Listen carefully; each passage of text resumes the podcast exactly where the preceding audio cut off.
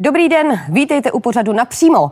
Kdo všechno se zúčastnil tajné schůzky na Vyšehradě? Co neodkladného se tam muselo takhle v noci řešit? A má ještě Hnutí Ano nějaký koaliční potenciál?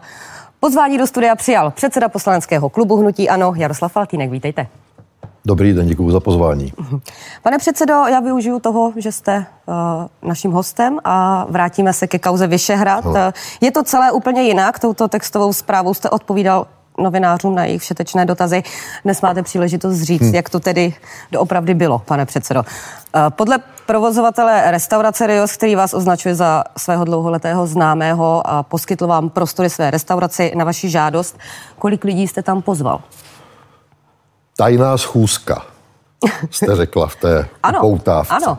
A nebyla tajná. Hele, já jsem tu SMS-ku... Neinformoval o tom, že nějaká schůzka bude, takže prostě tajná. Tu SMS-ku, kterou jste citovala, jsem poslal Ondrovi Koutníkovi ze Seznamu, kterého znám dlouho a jsem tam spolu komunikujeme.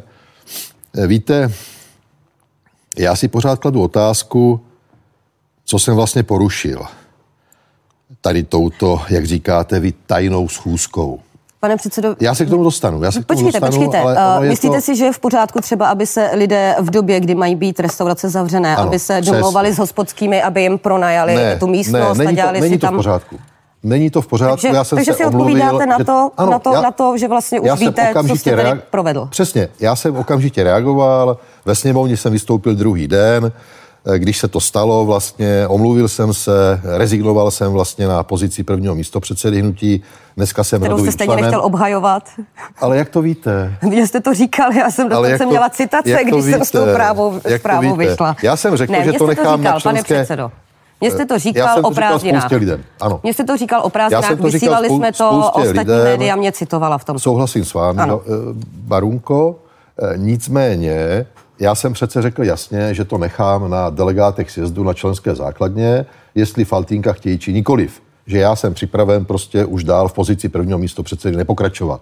A po této kauze, jak říkáte vy, tajné schůzce, jsem z toho vyvodil okamžitě osobní zodpovědnost a rezignoval jsem na pozici prvního místopředsedy a dneska jsem řadovým členem. Včera bylo celostátní předsednictvo, online celostátní výbor a mě pan předseda pozval jako hosta, bez možnosti hlasovat, abych prostě měl možnost jenom pozorovat jednání celostátního předsednictva jako předseda poslaneckého klubu a řadový člen Hnutí Ano. Takže já jsem z toho okamžitě vyvodil osobní zodpovědnost, omluvil jsem se ve sněmovně, omluvil jsem se i veřejnosti, že to prostě je určitý symbol a že by politici neměli zneužívat svého postavení. A je pravda, že já jsem... Zneužil podle vás?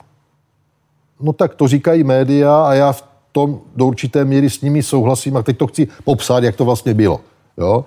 Já jsem celý den vlastně honil pana ministra Prymulu, protože následující den ve čtvrtek měla proběhnout mimořádná schůze, která měla projednávat vlastně přijetí zahraniční mise lékařů z NATO a ze Spojených států a já jsem si od něho chtěl nechat vysvětlit nějakou základní argumentaci.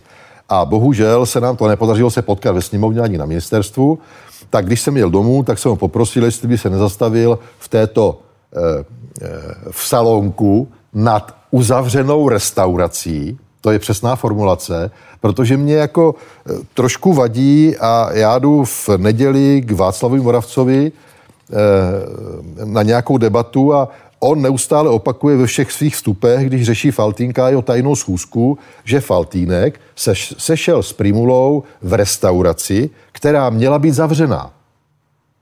A to není pravda, já nevím, proč to říká. Té restauraci patří. Počkejte, jasně, byla to chyba, znovu se omlouvám, ale já jsem poprosil, jestli tam můžeme v tom salonku na chvilku potkat s Prymulou. On mě vyhověl, ten provozovatel, a upozornil mě na to, že restaurace je zavřená, že není schopen poskytnout servis, dali jsme si kafe, jste si vodu ho sami teda, a tak když dále. Není schopen poskytnout servis, vařili jste si ho sami. Ale ne, nevařili jsme si ho sami. Jak se tam objevilo? Uvařil ho nám asi provozovatel té restaurace. I když vám nemohl poskytnout servis teda. Přesně, ano. Přesně. Jo? Takže znovu opakuju, byla to chyba, je to špatný příklad, vyvodil jsem z toho osobní zodpovědnost, mrzí mě to, ale co se týče té schůzky tajné, tak já jsem poprosil pana Prymulu, aby jsme se mohli pobavit o této věci, co jsem řekl, mimořádné schůzi, a plus samozřejmě o zákonech, které ministerstvo zdravotnictví má ve sněmovně, protože já jsem s Adamem Vojtěchem, který je současně poslanec, když byl ministrem, řešil všechny věci online vlastně ve sněmovně. Pan ministr byl nový ministr zdravotnictví a vlastně nějaká velká debata na téma zákonů, které tam dneska leží, mezi námi neproběhla. Čili to bylo tím cílem té schůzky tajné. Já jsem se ptala, úplně v úvodu jsem se ptala, ano. Kolik jste tam pozval lidí, protože pan Prymula tam nebyl jediný. Ano, to je pravda, já jsem pozval pana Prymulu.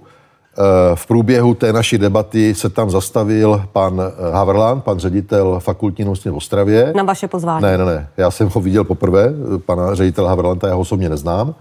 A pak se tam zastavil ještě pan Třeštík, který spolupracoval v té době s panem ministrem. Pan Haverland ale tvrdil, že přišel na vaše pozvání.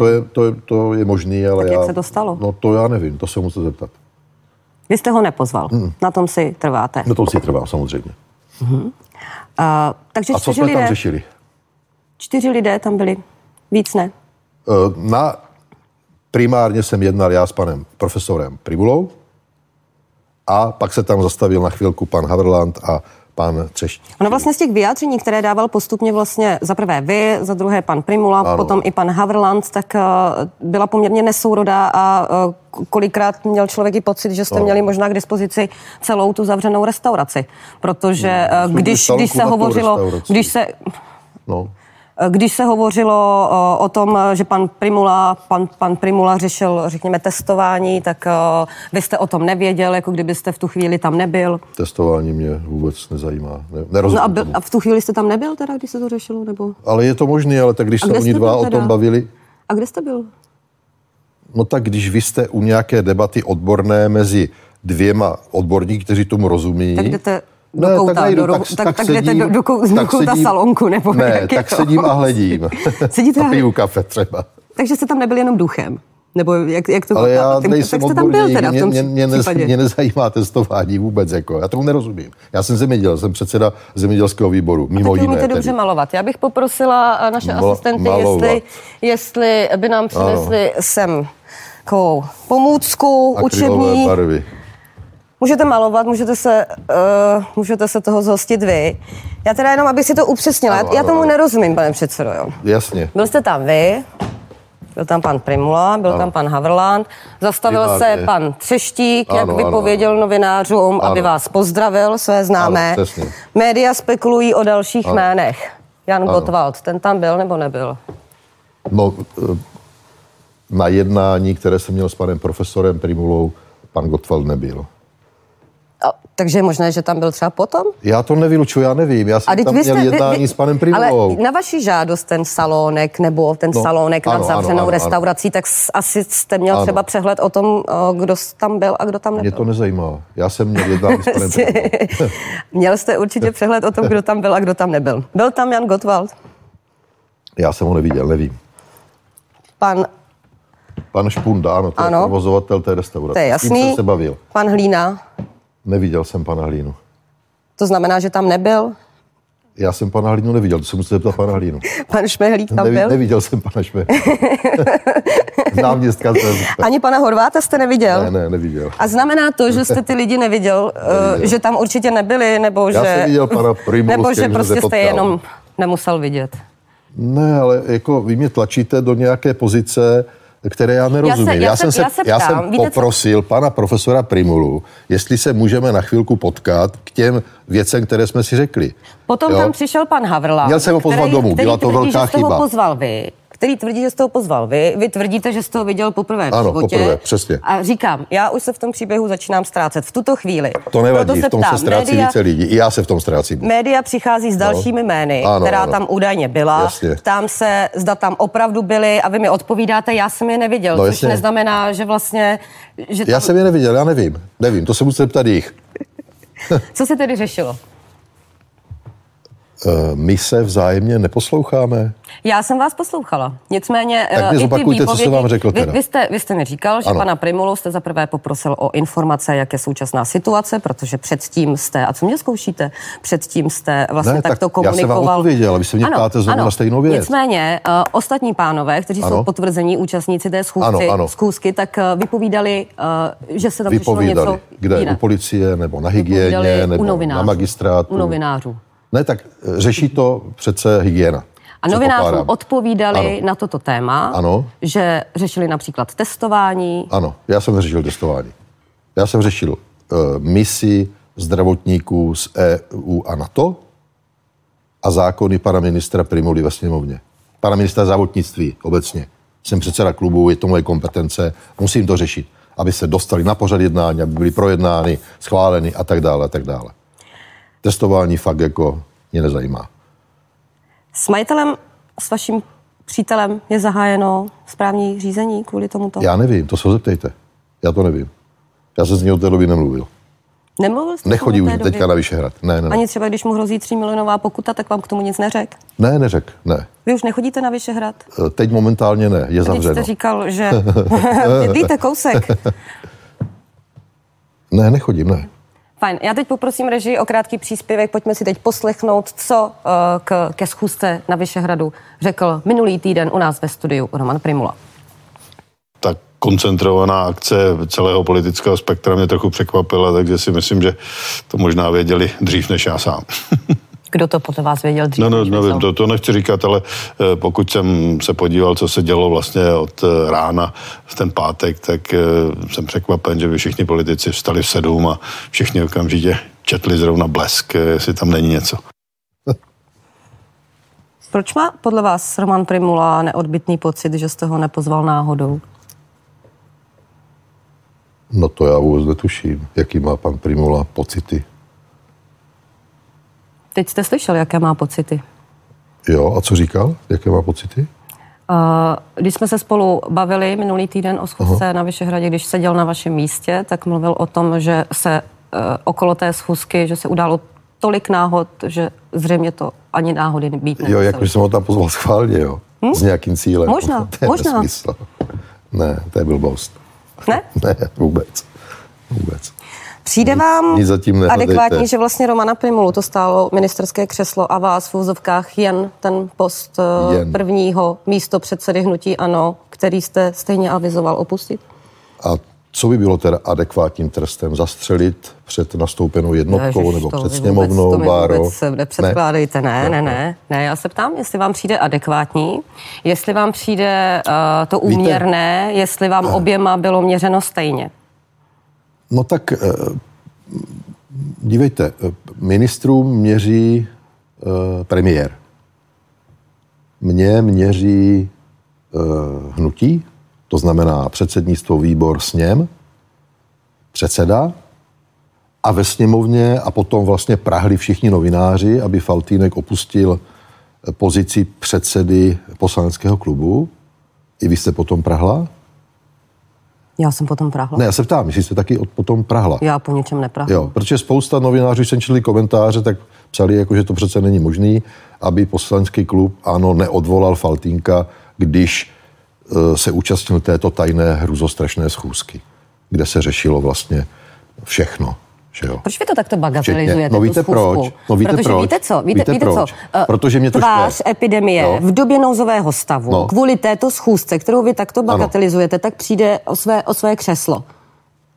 Vy přijdete o post, sám mi říkáte, první místo předsedy, ať tomu neříkám jen. Ano. Tak proč to bagatelizujete? Já to nebagatelizuju. Já se jenom snažím vysvětlit, že já se ptám, co jsme my z vládních nařízení porušili.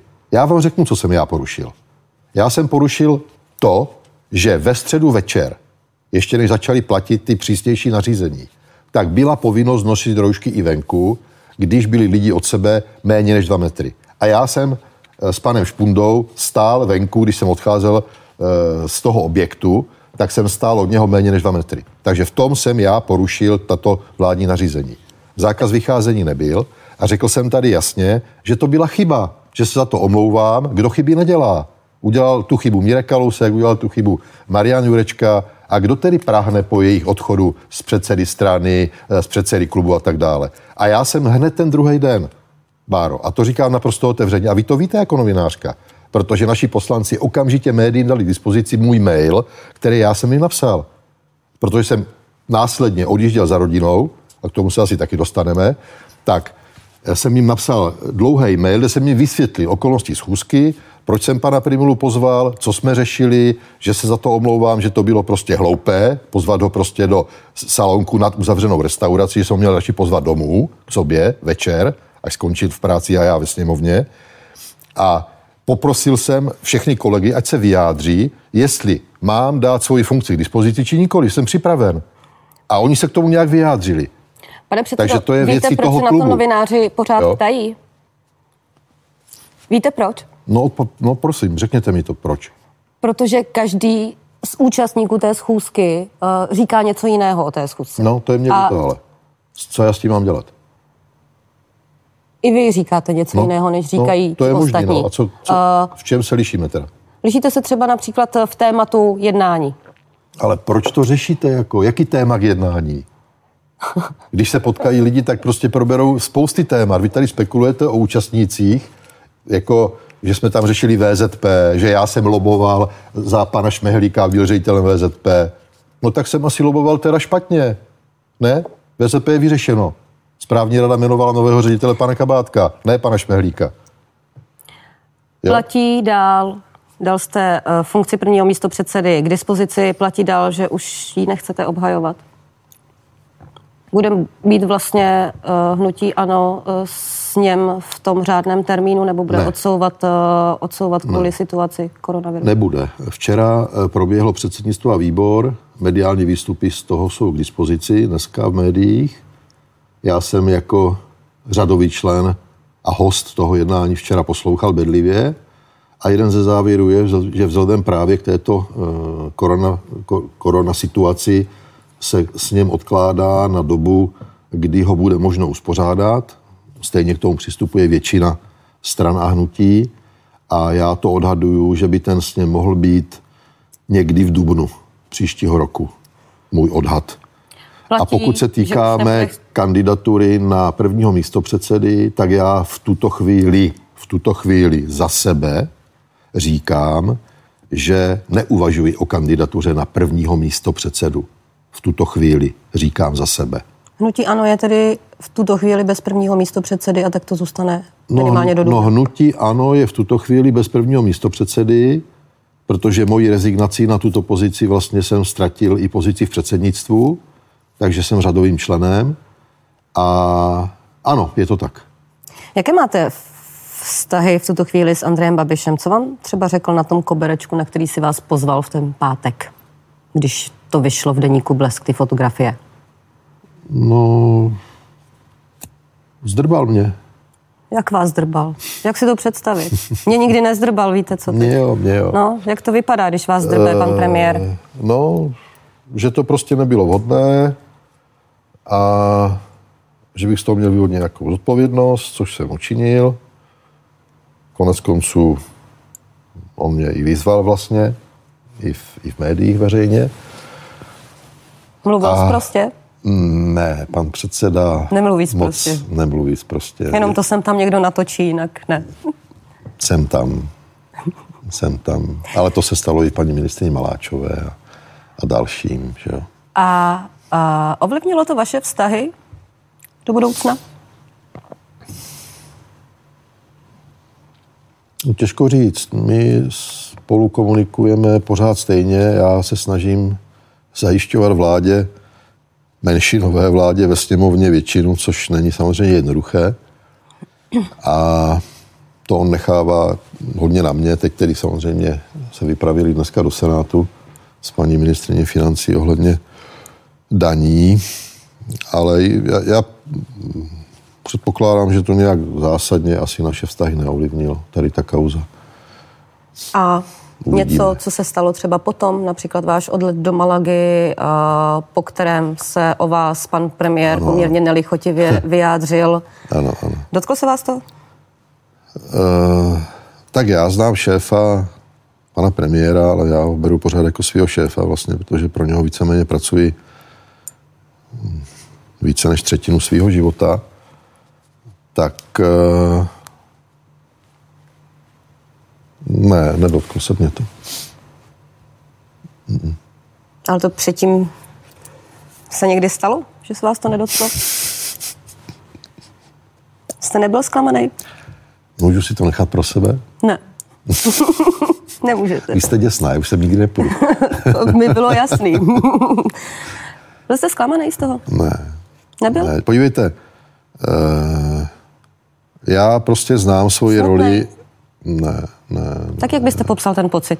Ne, já znám svoji roli a prostě, když člověk udělá chybu, tak si ji musí umět přiznat a to je celý, no, tak já se snažím těch chyb dělat co nejméně, někdy se to nedaří, ale tak v politice prostě musíte, prostě jste brané jinak a musíte si dávat pozor, no, tak já jsem, on mě vytkl, to musím říct teda, to je jediný snad, co přiznám, mě vytkl, že prostě mám nějak posunutý ten práh vnímavosti a že, jak vy jste říkala, že to bagatelizuju, tak já to nebagatelizuju. Já jsem chtěl jenom, jo, tak to opravdu není. Jako. Já ani tuhle schůzku nebagatelizuju, ale jenom jsem se snažil vysvětlit, jak to bylo a že mě mrzí a vadí, že novináři, ne všichni, ale prostě někteří novináři psali pořád tu jednu větu, Faltýnek se sešel v restauraci, která měla být zavřená, jo? Což není pravda. Ale jinak prostě já to beru, že to byla chyba a je to pro mě velké poučení. Teď konečně předseda sněmovny umožnil předsedům klubů a předsedům stran, aby mohli jednat i ve sněmovně s lidma, kteří nemají vstup. To znamená, že dneska už ale jako vaši hosté přece mohou přijít do sněmovny. Nemohli. To platí až do tohoto týdne. Dobře. To je další věc, kterou třeba Václav Moravec zmiňoval několikrát, že není pravda, že byl zákaz jednání ve sněmovně. Jo? Je to pravda. Prostě byl zákaz. Pojďme dál, pane předsedo. Výsledek krajských voleb, vítězství hnutí ANO hned v 10 krajích zatím máte a zřejmě to tak i zůstane, pokud se to v Karlovarském kraji nevyvine, 3 hejtmany. V těch minulých krajských volbách jste měli 9 vítězství a 5 hejtmanů. Jak se to stalo? Tak. Máte správné informace? Mám správné informace? Máte správné informace na rozdíl od té tajné schůzky na Vyšehradě, které už se nechceme vracet. Jo. Chcete ještě něco říct, něco dodat? Máme tady 4 potvrzené, potom tady máme další jména, o kterých se spekuluje. 5 potvrzených, ještě pan Špunda. Ano, pan Špunda, ten tam byl a ten vám nepodával žádný ten servis, jak jste říkal. Chcete k tomu ještě něco říct? Ne, nechci. No, tak vidíte. Takže, jak se to stane, že vás obejdou v 7 krajích? No, vzhledem k tomu, že já jsem byl také ten, kdo vlastně po volbách, ale i před volbami s většinou krajů komunikoval s našimi lídry, s našimi volebními štáby. Tehdy ještě z pozice prvního místopředsedy hnutí, tak mám poměrně detailní informaci, jak to v jednotlivých krajích proběhlo a jak to nakonec dopadlo. Jak ano, vlastně se stane, že to, neproměníte 10 vítězství v 10 hejtmanů, to ale že máte jenom 3. To se dá zobecnit. Já samozřejmě chápu, že každý ten kraj má svá vlastní specifika, že víte, tam byla třeba jiná situace, ale no, jak se to stane, že vítěznému hnutí, já vám to řeknu, to se dá zobecnit velmi jednoduše, protože oproti těm minulým volbám před 4 lety se také nějak posunula ta politická situace v republice na té celostátní úrovni.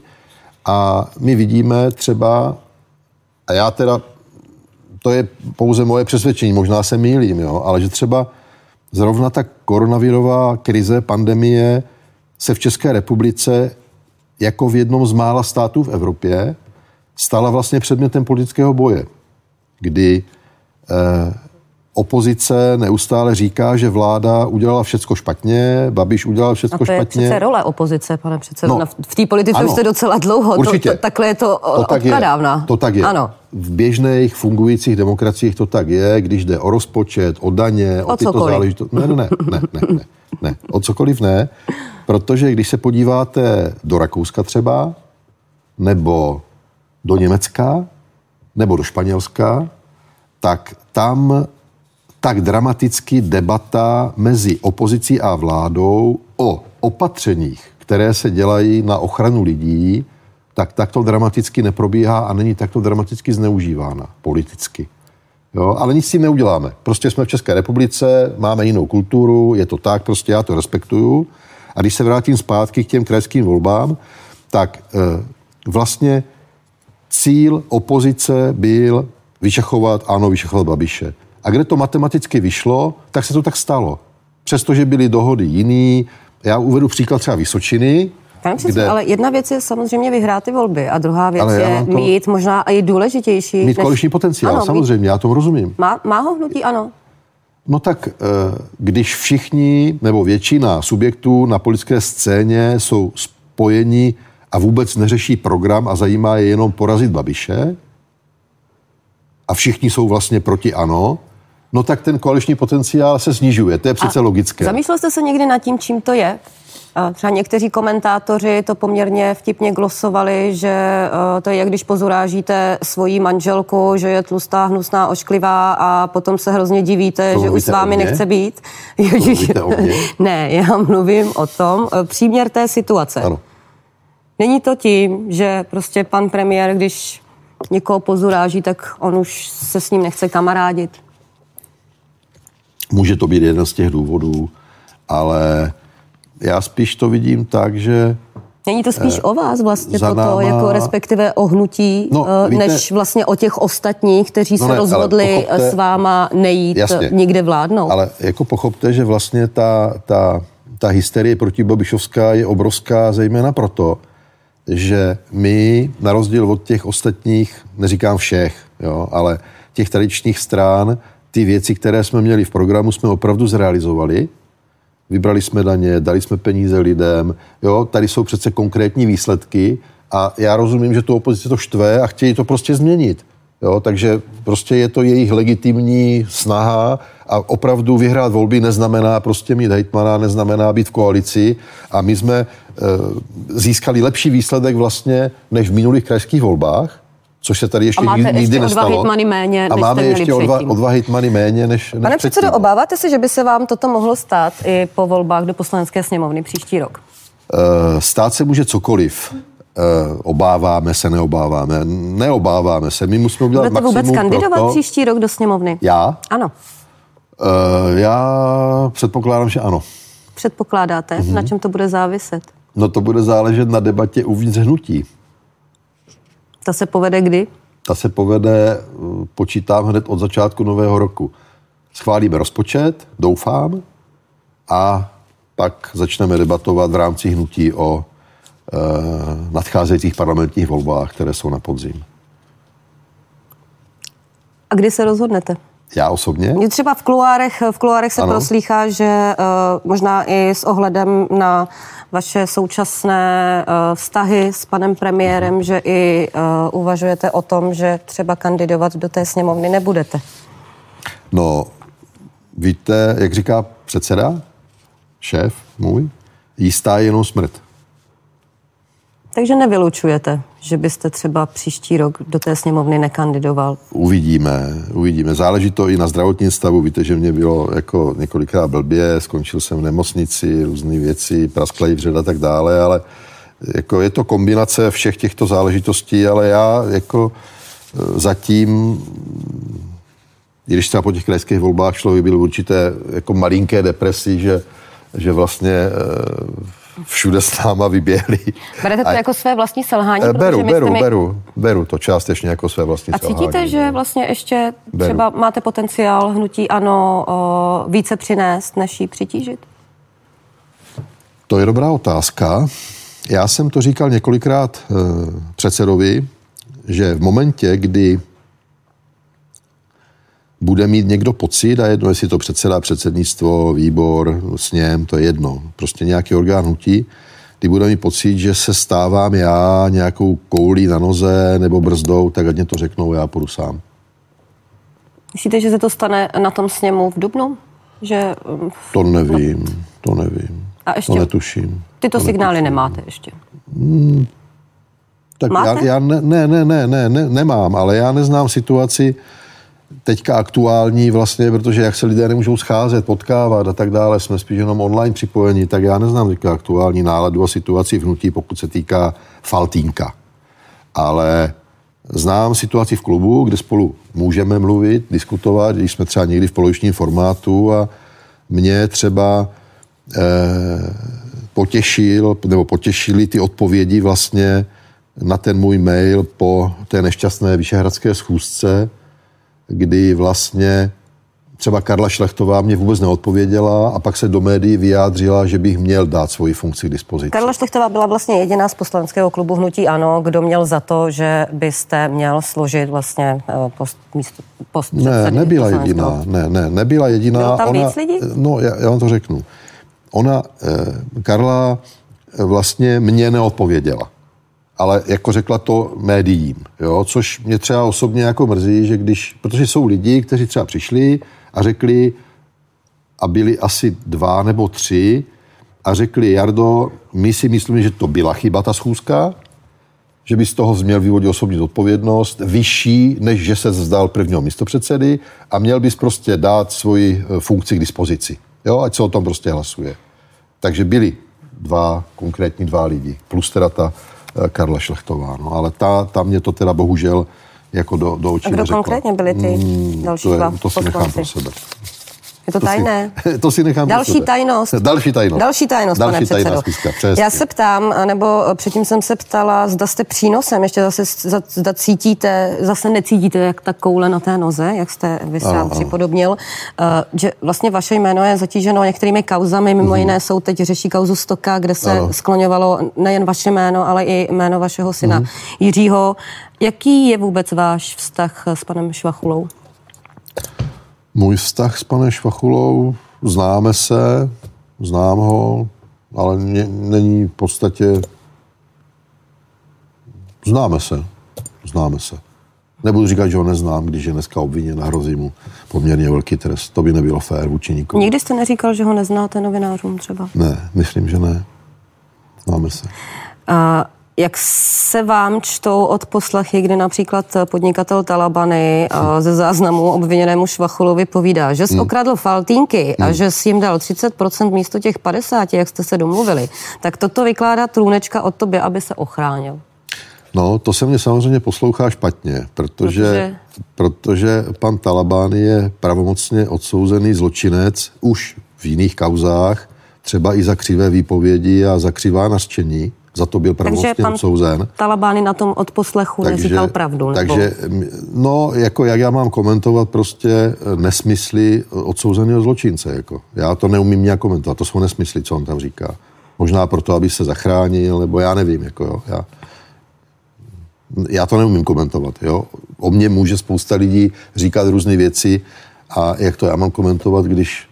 O tom nic nevím, že jo. Tak pojďme dál. Ze spisu cituje aktuálně CZ. Do zločinecké organizované skupiny lze zařadit i Jiřího Faltýnka, který z titulu své pozice u Tepláren Brno přímo ovlivňuje veřejné zakázky zadávané tímto subjektem spřízněným firmám.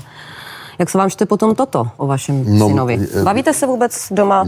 Určitě jsme se bavili, jako čte se mě to špatně. Víte, já když jsem si o sobě přečetl v obvinění, když mě Sněmovna vydávala 2krát v kauze Čapí hnízdo, když jsem si četl, co policie o mě píše, co jsem všechno spáchal, tak jsem se nestačil divit, jaký nesmysly se tam objevily.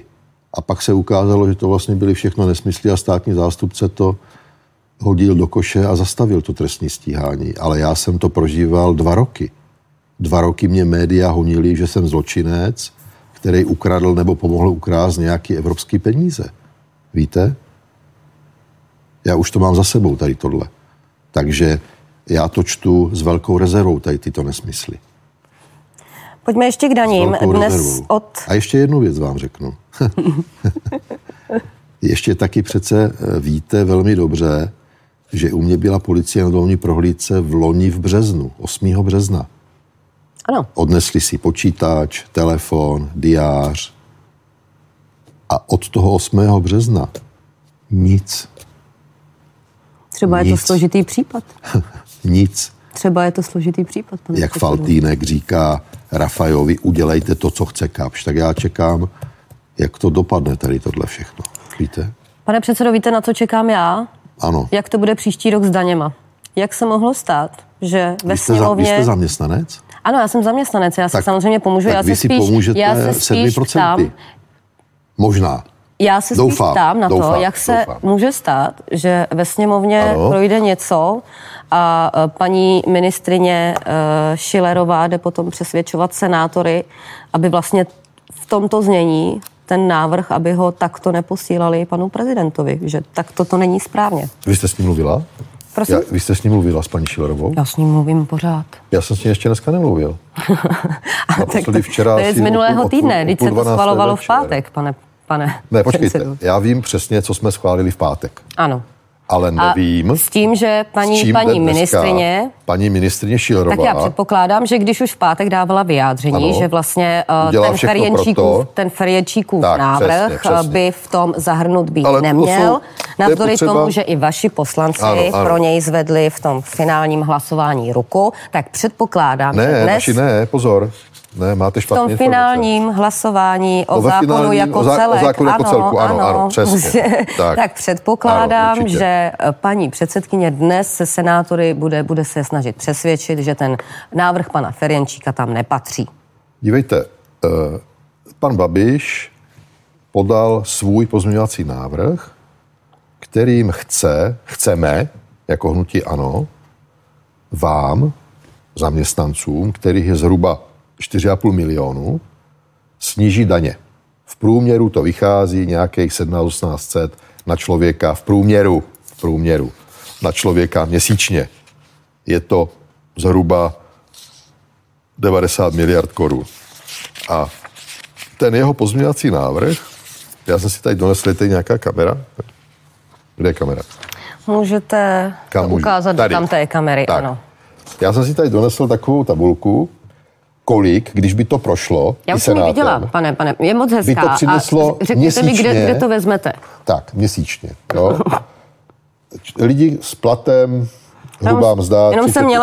Tak musíte to držet. Měsíčně, jo. 18 korun. Jenom mě tam přišlo, jo, to je zase jiná, tak já jsem viděla ještě jinou. No. Policisté, nevím teda, jestli mají 50 000. Nad tím se pozastavovali na internetu. Hrubá mzda, no. Takže my chceme dát ty peníze těm lidem. A kde je chcete vzít? Jak to? Teď vám nerozumím. Jako. Protože toto vlastně bude stát, když snížíte daň z příjmů na 15%. Ano. Tak je tam výpadek. Pan premiér hovoří, respektive Národní rozpočtová rada hovoří o 88 miliardách. Vy hovoříte 86. No, dobře. Kde se to vezme? No tak je to samozřejmě. Sice je to myšleno na 2 roky, v tom zákoně to ale nestojí. V tom zákoně to nestojí. Na úkor? Na úkor schodku státního rozpočtu. Samozřejmě. Jsme v nějaké krizi, potřebujeme podpořit ekonomiku a ty lidé, ty peníze budou utrácet v těch městech, v těch krajích. Jak můžete být jistý, že je utratí a že si je nebudou spořit? No, pokud chceme nastartovat ekonomiku, tak prostě je potřeba ty peníze nechat lidem a ne těm obcím, krajům a státu. Prostě posunul je k těm lidem, kteří ty peníze potřebují v této krizové situaci. Nebo ne? Vy jste na tom třeba dobře, jo? Ale spousta lidí, prostě, kteří ty peníze fakt potřebují a my jim ty peníze chceme dát. A mě překvapuje, že náš koaliční partner, nakonec vlastně, sociální demokracie, nechce ty peníze těm lidem dát. Nicméně, víte, že nejvíc vlastně si polepší díky tomuto návrhu ti, kteří berou právě ty vyšší platy. Polepší si všichni. Ano, samozřejmě, ale není tam poměr. Jo? Že ve chvíli, kdyby se třeba zvyšovala sleva na poplatníka, tak si všichni polepší stejně. Ale v tomto případě není pravda, jestli všichni polepší stejně, protože vlastně, když někdo bere 20 000, tak to máte jak s důchodama, že jo? To je stejný. 6%. Jo? My teďka přidáváme všem důchodcům 5 000. Jo? Všem. Do konce roku to dostanou. Ale současně se zvyšují důchody o 900.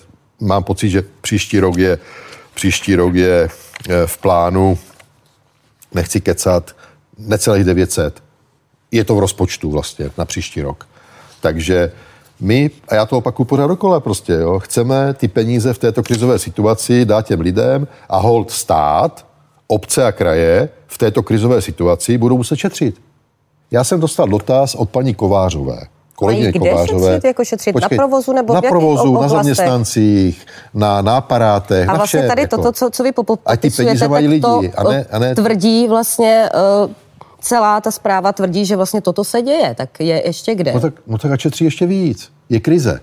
Přece my jsme včera měli debatu i s našimi hejtmany, s našimi starosty, primátory.